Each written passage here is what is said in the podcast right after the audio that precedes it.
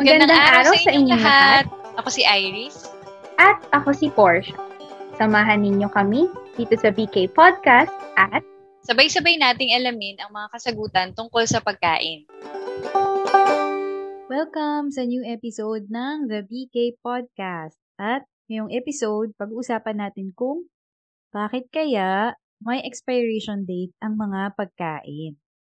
So, na-experience nyo na ba na yung kakainin nyo na sana na paborito nyong pagkain ay pag-check nyo nung expiration date, expired na pala. Tapos may ilan pa sa atin sasabihin, okay pa yan. Diba? Minsan ganun tayo. Pero bakit nga ba may expiration date yung mga pagkain? Siguro meron na kayong obvious answer in mind. Siyempre kasi kahit yung mga pagkain na niluluto natin sa bahay, may limit lang, 'di ba? So minsan napapanis din sila Lalo na kapag napapabayaan na naiwan sa lamesa, tapos hindi na i-ref. So, lahat ng bagay may hangganan. Char. may limit lang kung hanggang kailan pwede yung pagkain. At tatawagin natin itong limit na to na shelf life. So, ano ba yung shelf life? Shelf life ay life o buhay ng pagkain sa shelf o yung lagayan ng pagkain sa grocery technically. So, shelf life ay time period na ang pagkain ay safe o ligtas pa rin kainin. So, habang nasa defined storage condition siya. So, importante na yung shelf life ay nakadepende sa kung saan nakastore yung pagkain.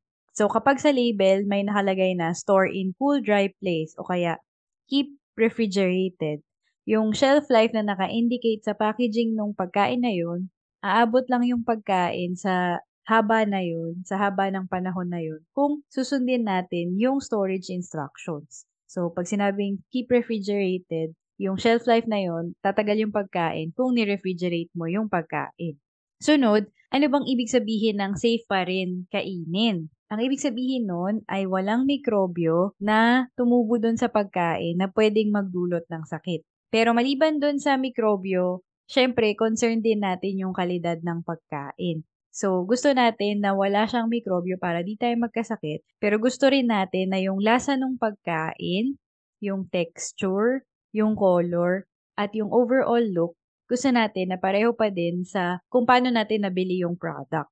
At dapat yung mga pagkain pareho pa din sa kahabaan ng shelf life niya. So kung paano natin binili, lumipas man yung isang linggo, dalawang linggo, hanggang sa dulo ng shelf life niya, gusto natin pareho pa din yung kalidad niya.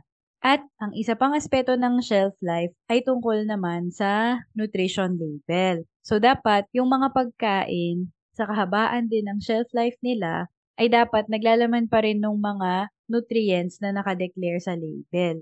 Uh, halimbawa, may nakalagay doon na ito yung vitamin C content, vitamin A content. Dapat mula nung binili mo kahit hindi mo siya kainin agad, kainin mo man siya after 2 weeks or sa dulo ng shelf life, dapat pareho pa din yung nilalaman niyang nutrients. So in short, shelf life ay yung time under defined storage conditions ng pagkain ay safe pang kainin, na-retain pa yung desired sensory characteristics, yung lasa, amoy, itsura, at nilalaman pa din yung mga nutrients na kiniklaim na meron siya. Yan. So, alam na natin yung shelf life. Ano naman yung mga bagay na nakakaapekto o nakakapagpahaba ng shelf life?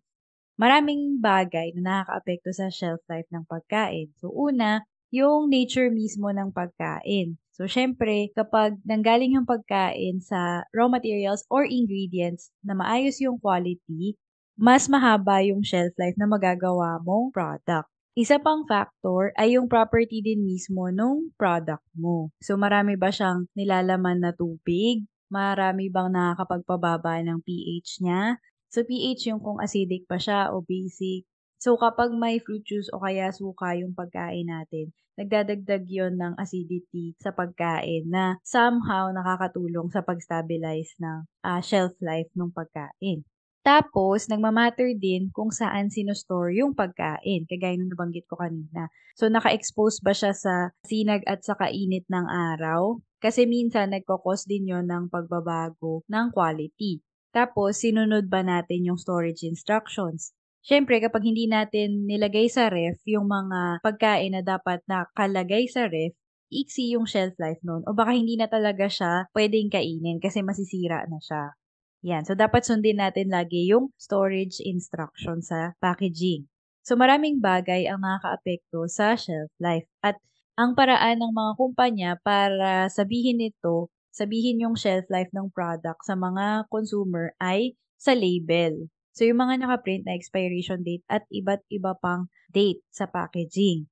So, anong ibig sabihin ngayon ng expiration date, best before date, consume by date?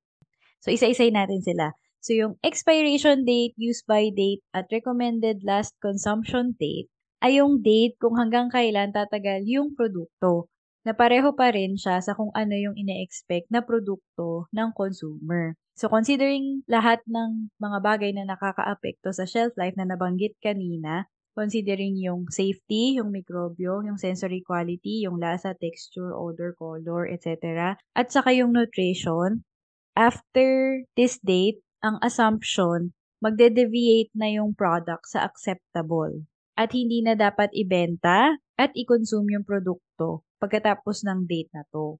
So, syempre, lahat ng to ay nakadepende sa dineclare na storage condition. Again, kapag sinabi na refrigerated, dapat yung pagkain, yung expiration date na nakalagay doon, ay tatagal lang kapag sinunod yung storage instruction. Pero minsan, may mga nakikita tayong product na meron namang best before date. Yun ang nakalagay.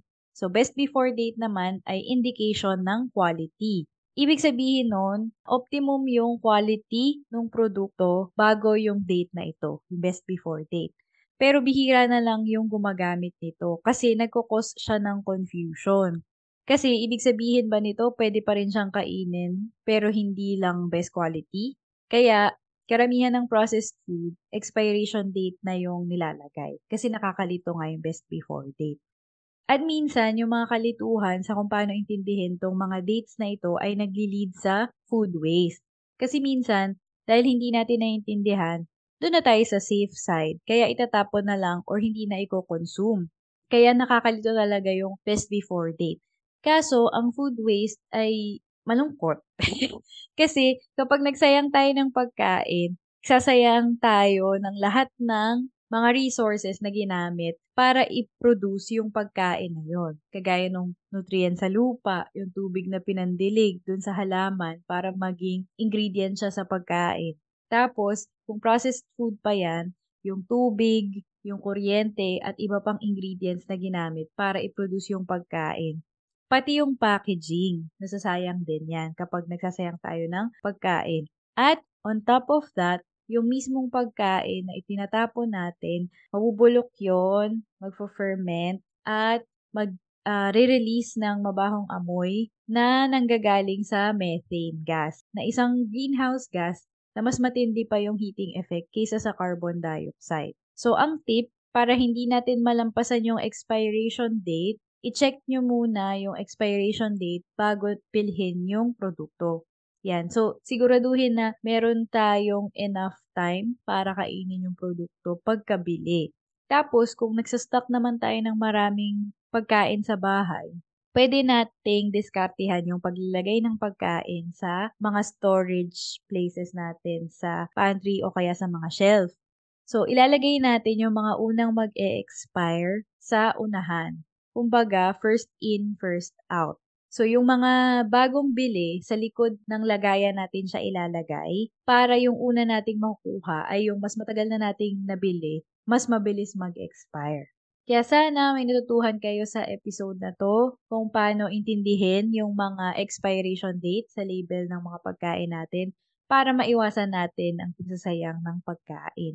At dahil dyan, hanggang dito na lang muna tayo. Until the next episode, abangan ang susunod na usapang tungkol sa pagkain.